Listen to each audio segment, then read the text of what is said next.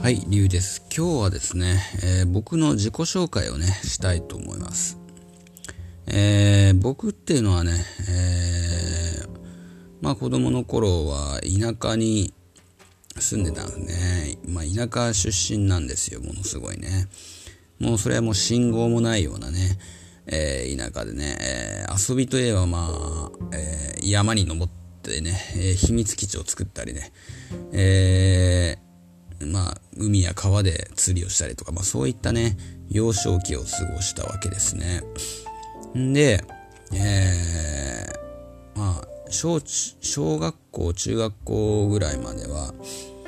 えー、まあ、クラス替えもないようなね、えー、すごく小規模な、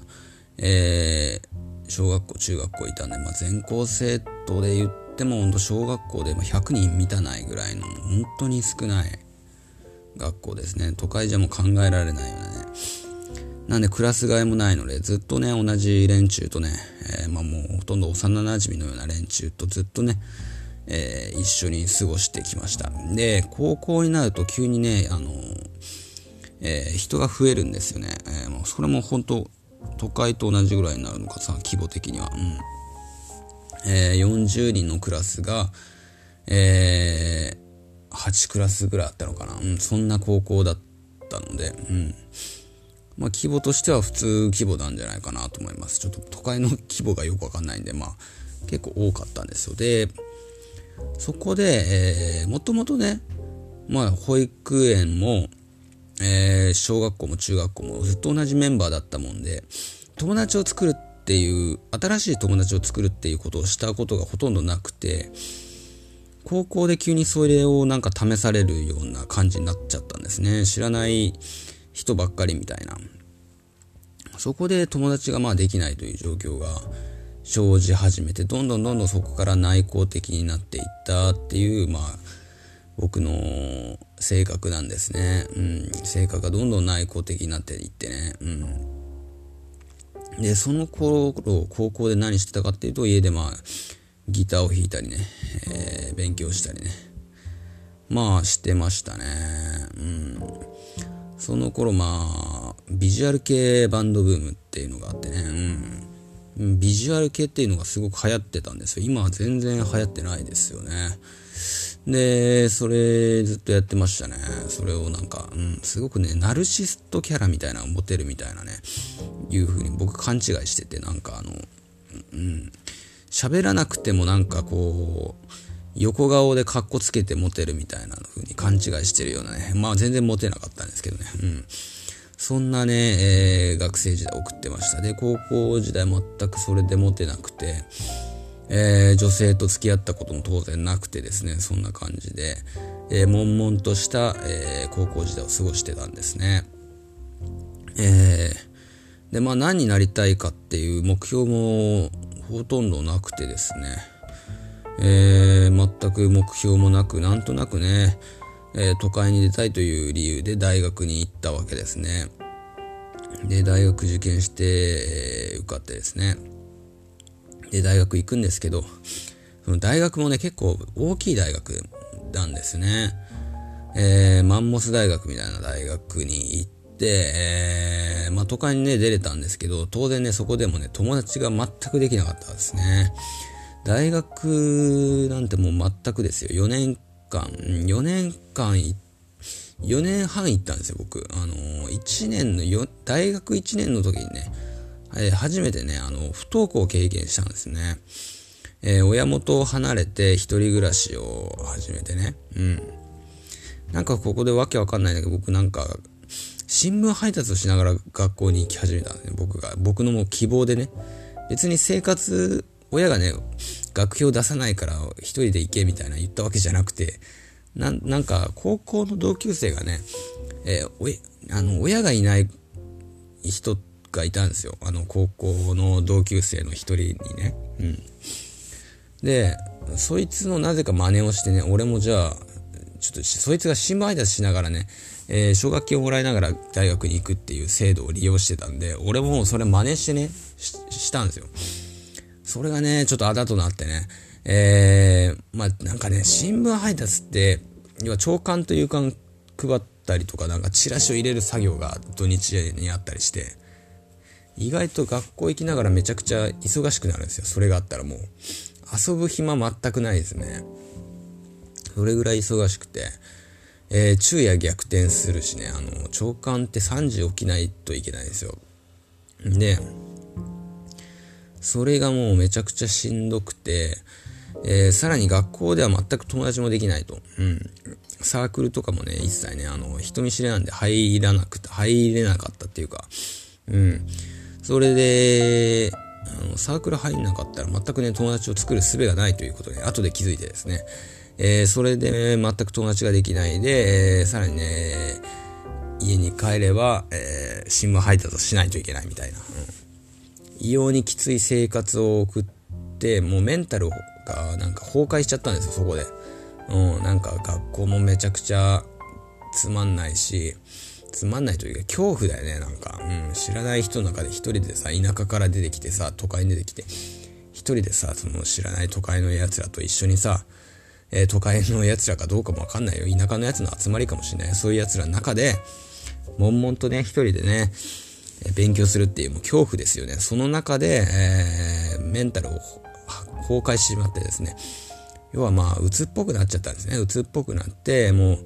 仕事には行かな、あ、仕事じゃなくて、あ、学校に行かなくなったんです。もう、うん。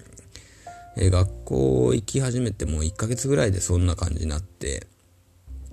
うん、5月病っていうんですけど、ちょうどまあ雨がね、降ってた時期なんだと思うんですけど、その頃に、えー、引きこもりみたいになっちゃったんですね。引きこもりって言っても新聞配達しながらの引きこもりだったんですけどね。でも新聞配達ってもう人と接することがほとんどない仕事なんで、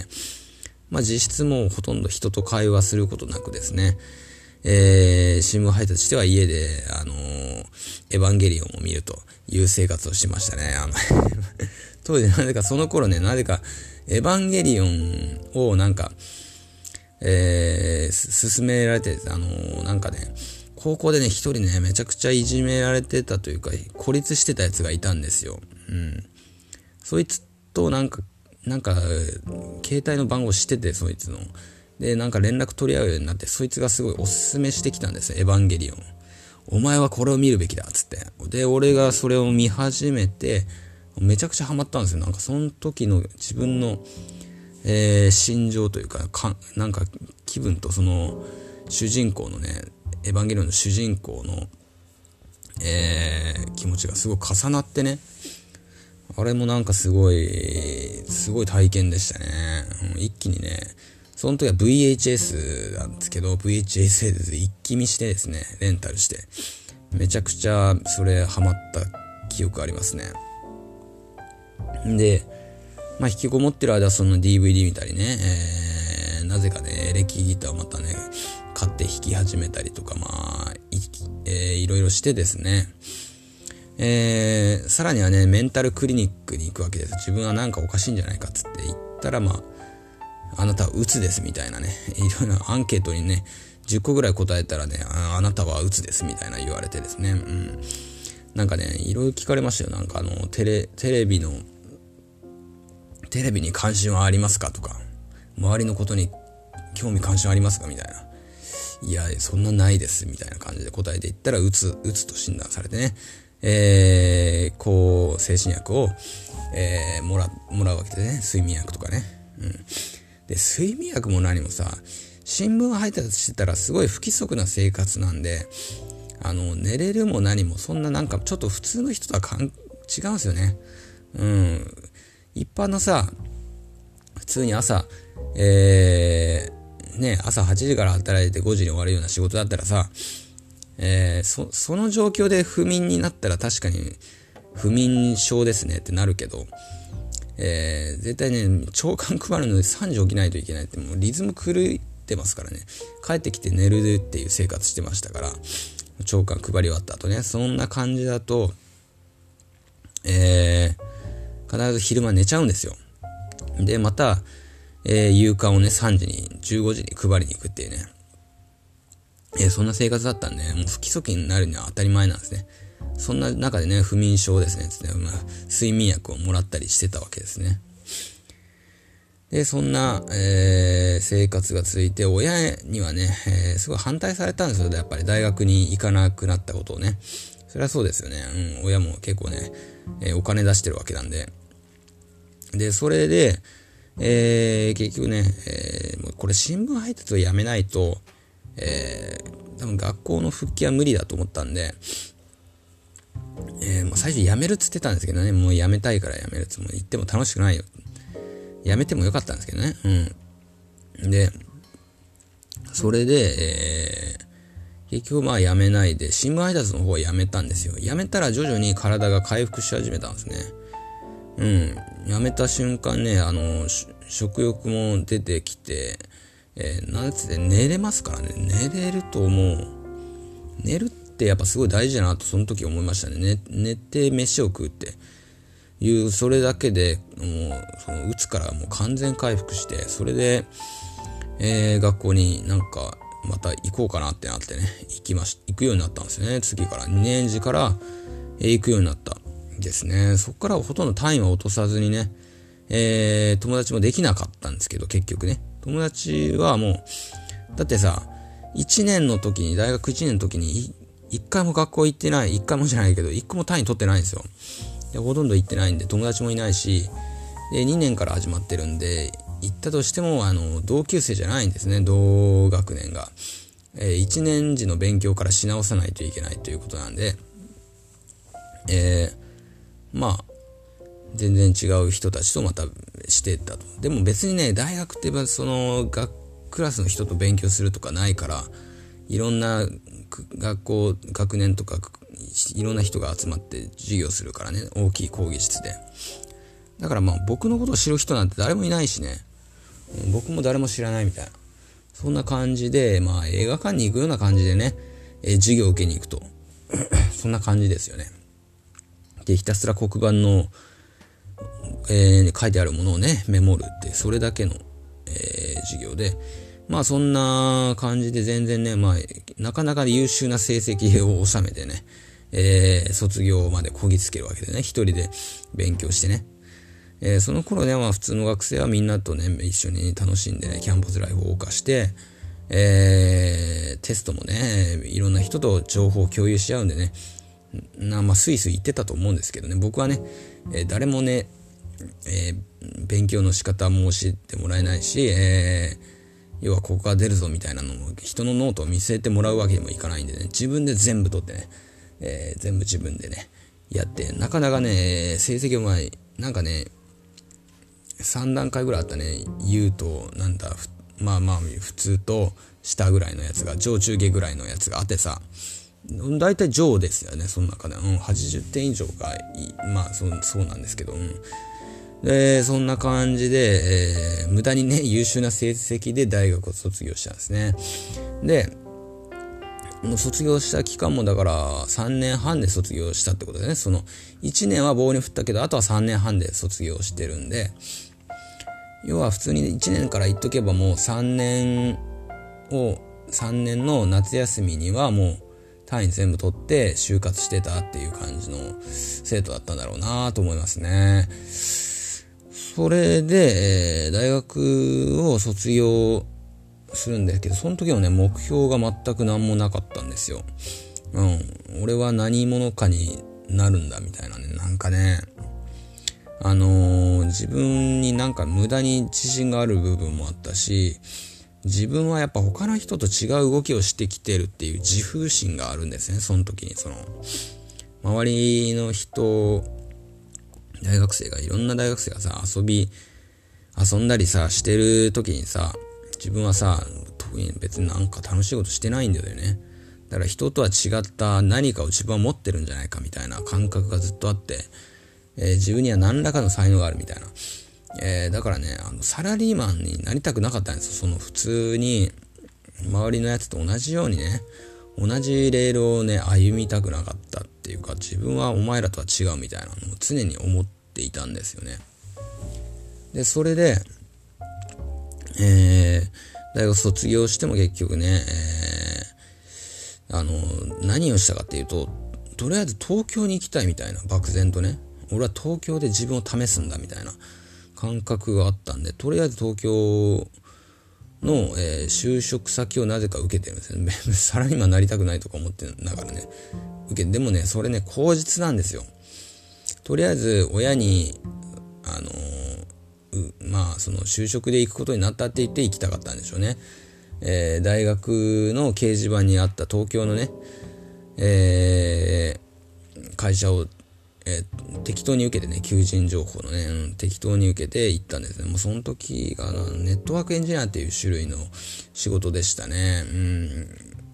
東京の恵比寿っていうところにね、えー、そこ就職したんですけど、えー、当然ね、すぐにつ、まあ、すぐに辞めてますね。うん、速攻で辞めてますね。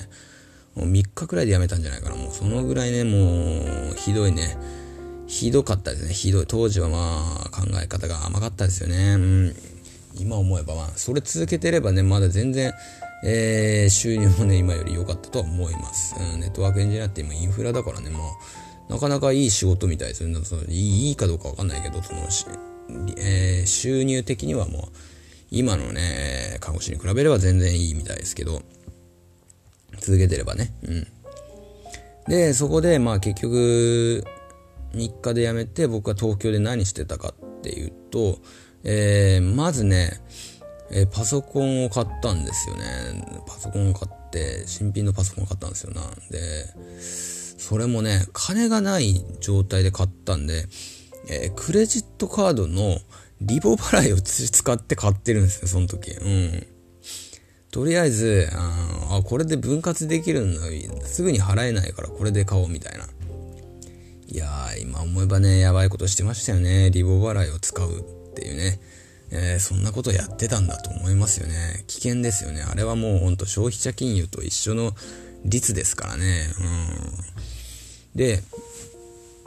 えー、その後、えー、パソコンを買って、とりあえず、な、な、何がしたかったんでしょ？パソコン買って。な、なんかもうないや、よくアニメ見てたからアニメが見たかったのかな？もうわかんないけど、なんかしなんかけど買ってですね。で、その後に、えっと、またギター買ったのかな？ギター買って MTR 買ったのか ?MTR ってのは録音する機械ですね。あのギターとか、ね、ドラムとかを録音して、まあ、1個の CD を作るみたいな機械なんですけど、それを買ってね、なんかね、音楽作って曲入れてみたいなことをね、なぜかしてたっていうね。うん。いや、結構狂ってましたね。とりあえず自分には何らかの才能があって何でも試したいみたいな。当時ね、あの、小説を書いたこともあるんですよ。小説を書いて新人賞に応募して、あの、なんかもう、何も、かすりもしなかったみたいな。うん。新人賞にかすりもしなかったっていうことも経験してますしね。とりあえずね、えー、漫画もね、書こうとしたことあるんです。漫画を書こうとして、えー、あの、漫画のセットってあるんですよ。あの、なんかね、名前忘れたけど、なんか、とりあえずペンもさ、特殊なペンじゃないですか。あの、漫画で使う、万年筆みたいなやつ使ったりとか、ああいうの、一通り買うんですよ。シートとかいろいろ買って、買ったらもう満足しちゃって、もういいやってなるみたいなね。うん、そんな感じでしたね。もう絵めちゃくちゃ下手くそなんですよ。それなのに、描こう、描こうとしてるっていうのもまたすごいですよね。で、それで一通りね、自分の、要は、自分の、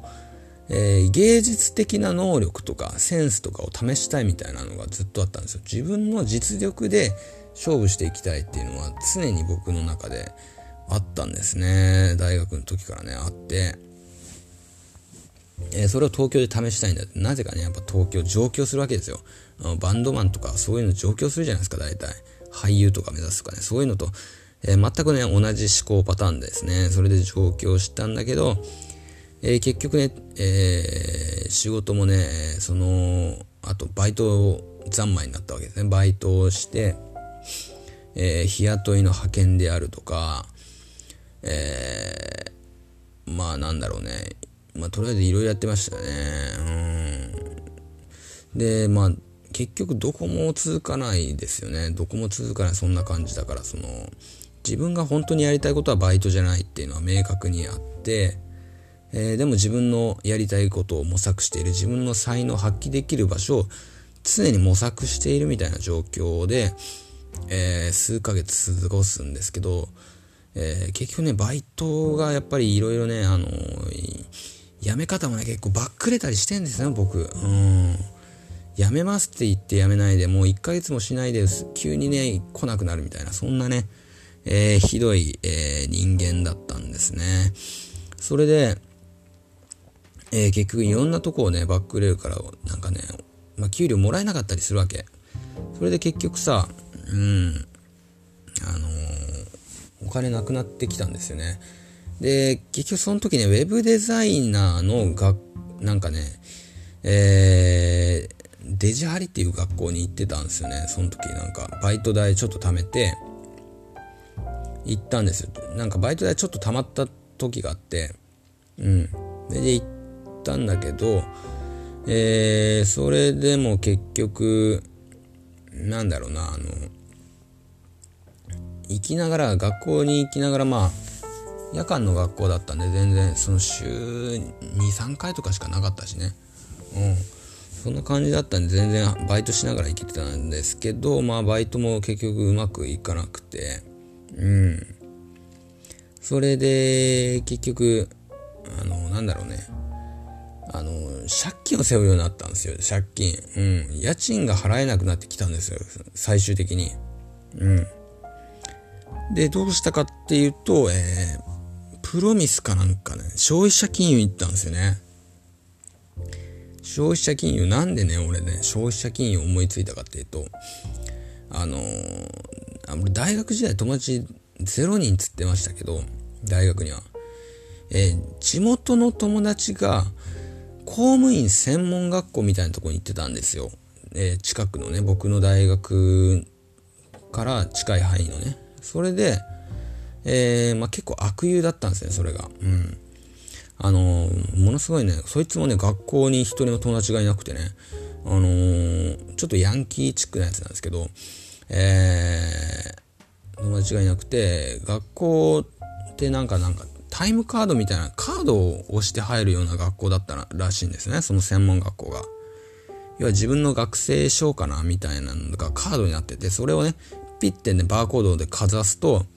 自分が投稿しましたみたいな、なるらしいんだけど、そこにね、ピッてと、ね、あのー、自分は投稿しましたピッて押して、パチンコに常に行ってたらしいんですよ。要は学校には一切行ってなくて、えー、要はさ、その時僕も友達いなかったからさ、学校に、あの、共通の境外を共にしてね、なんか遊ぶ、たまに遊んでたんですよ、そいつとだけは。うん。唯一その一人の、えー、男とだけは常に遊んでいて、で、そいつがまたね、ちょっとね、まあ、酒飲んだり、タバコしたりさ、えー、パチンコに行ったりっていうのをよくしててさ、えー、風俗とかにも行ったりさ、え、そういうのをね、なんか俺すごい影響を受けてるんですよ、その時にね。うん。すごく悪い影響を受けて、僕もね、もう全部やりましたよね、その辺は。そのタバコも酒もね。もう今全部やってないんですけど。うん。で、えっ、ー、と、そんなこんなで、えー、どこのまで話したっけな？あの、そいつ、そいつ、そうそうそう。そいつの影響があって、えっ、と、あれだったよね。そうそう、プロ、プロミス、消費者金融の話ですね。消費者金融、ごめんなさい。消費者金融のプロミス、そいつがね、パチンコに行く、パチンコで負けすぎて、もう、金がないってなった時に、プロミスで、その消費者金融で下ろしてたんですよ。うん。それがまたうまいことできてね、パチンコ屋の近くにはそういうのがあるんですよね。設置されててね。そこで、お俺はここでもう現金下ろせるんだぜ、みたいな。自慢しながらさ、そいつがさ、言ってたのをバカにしてた記憶があってさ。でも結局自分がさ、東京でさ、えー、立ち行かなくなってね、結局自分がね、それを、えー、やるようになったというね、うん、ひどいエピソードなんですけど、そこでまあ結局50万ぐらい借金したのかな、最終的に。うん、家賃が払えなくて50万借金して、えー、なんかね、もうこれ、やばいなと思ったんですよね。もう東京にいるのもきついなっていうのがあって、えー、で、東京にその時ね、あの、彼女がいたんですよ、僕。で、彼女っていうのも、あのー、結構ね、あのー、ひどい話で、あの、これ、あの、基本的には僕 SNS で彼女を作ろう、作ろうとしてたんですね。SNS っていうか、あの、グリーとか、さ、モバゲーっていうのが流行ったんですよね、その時。うん。まあ今で言うような、Facebook とかさ、えー、Twitter とか出てくる前のさ、えー、SNS ですよ。流行ってたんですね、そういうの。で、結構出会い目的でそういうのを利用している方も、まあ今も多いでしょうけど、当然多くて、僕もね、そういう感じでね、利用してて、えー、それでね、まあ全然ね、あの、実はね、これね、ひどい話なの僕タイプではなかったんですよ、その女の子が。でもね、あの、東京で一人もやっぱ友達もいないし、何もないから非常に寂しいわけですね。で、寂しいという理由からね、あのその子と付き合っていて、あの、ものすごい太ってたんですよ、それがまた。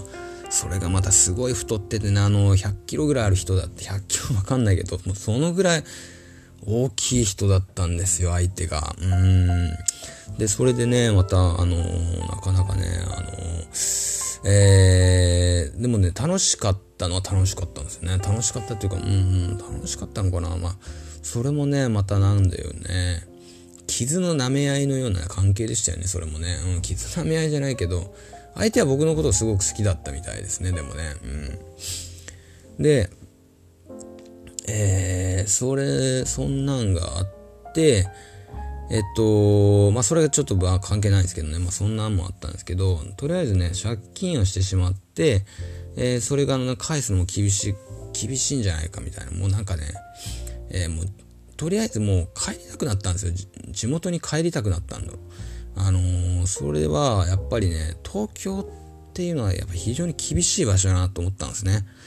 うん、自分がさ、もう信号もないようなさ、田舎から出てきて、えー、あんなね、人口が密集してる場所に行くだけでもね、結構ね、え、ストレスなんです。街を歩くだけでも結構ね、疲れるんですよね。そんな関係は嫌で結局実家に戻って、え、そこからね、えー、自分の考え方をね、変えるというね。うん。で、50万ね、えー、まあ母親にね、その時はね、もう、えー、甘えましたよね。うん、そういったこともありましたね。それで、えー、育児元戻ってですね、そこからやっぱ再スタートしたわけですね。自分は、ちょっと構成していかないといけないということで、うんやっぱりちゃんと仕事を続けようというふうになったわけですね。ちゃんと仕事について普通にやっていこうと。うん、普通っていうのもね、なんだかわかんないですけど、まあ、今までのね、自分を捨てるっていうことは非常に悔しかったですけどね、今までね、えー、いろいろやりたいことをや仕事にしようと思っていた、えー、自分からしたらね、かなりね、これ悔しい選択ではあったんですけど、えー、そこからね、えー、まあ、変わってきたということでね。ということで、ね、ちょっと長くなってきたんで、えー、次のね、えー、チャプターに行きたいと思います。